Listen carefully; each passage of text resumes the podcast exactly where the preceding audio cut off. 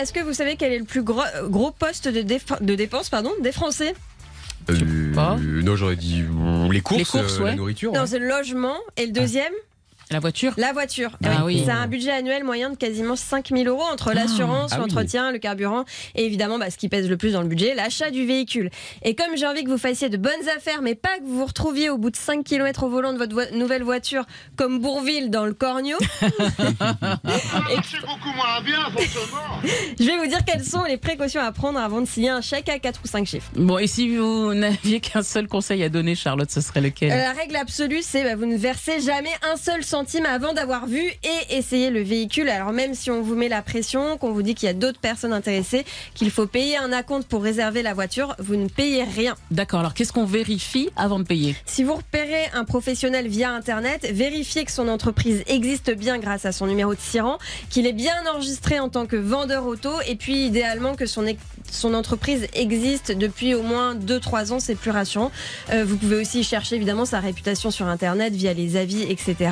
Et puis aller sur place pour voir si l'entreprise a bien un parc avec plusieurs voitures à vendre et qu'il n'est pas un simple intermédiaire. C'est-à-dire un intermédiaire? Un mandataire automobile, c'est quelqu'un qui va simplement faire le lien en fait entre le vendeur, qu'il soit particulier ou pro, Mhm. et vous. C'est un peu le principe du dépôt-vente, sauf qu'il arrive que ce statut ne soit pas très clairement annoncé.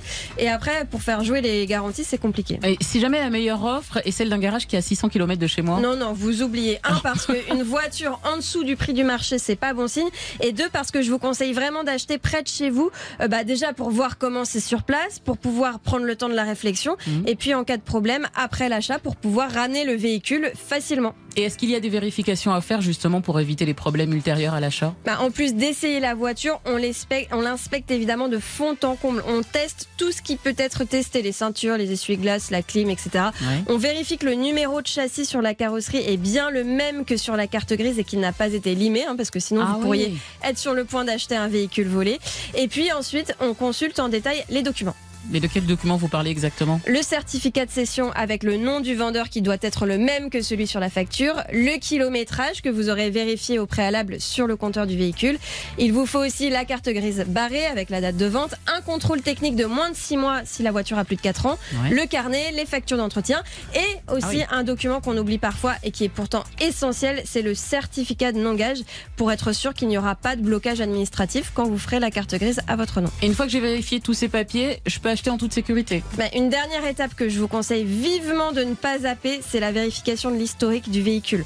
Vous pouvez le faire gratuitement grâce à un site qui s'appelle Histovec, qui est un site du ministère de l'Intérieur. Il y en a d'autres qui sont payants, mais vous irez voir. Et il vous suff- suffit de rentrer quelques données qu'il y a sur la carte grise pour obtenir plein d'infos sur le véhicule.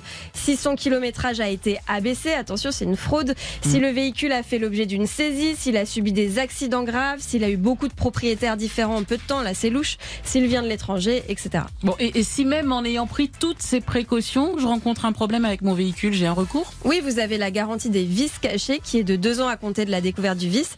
Et puis, avec les professionnels, la garantie de conformité, elle était de six mois jusqu'à maintenant. Elle a été étendue à un an depuis le 1er janvier 2022.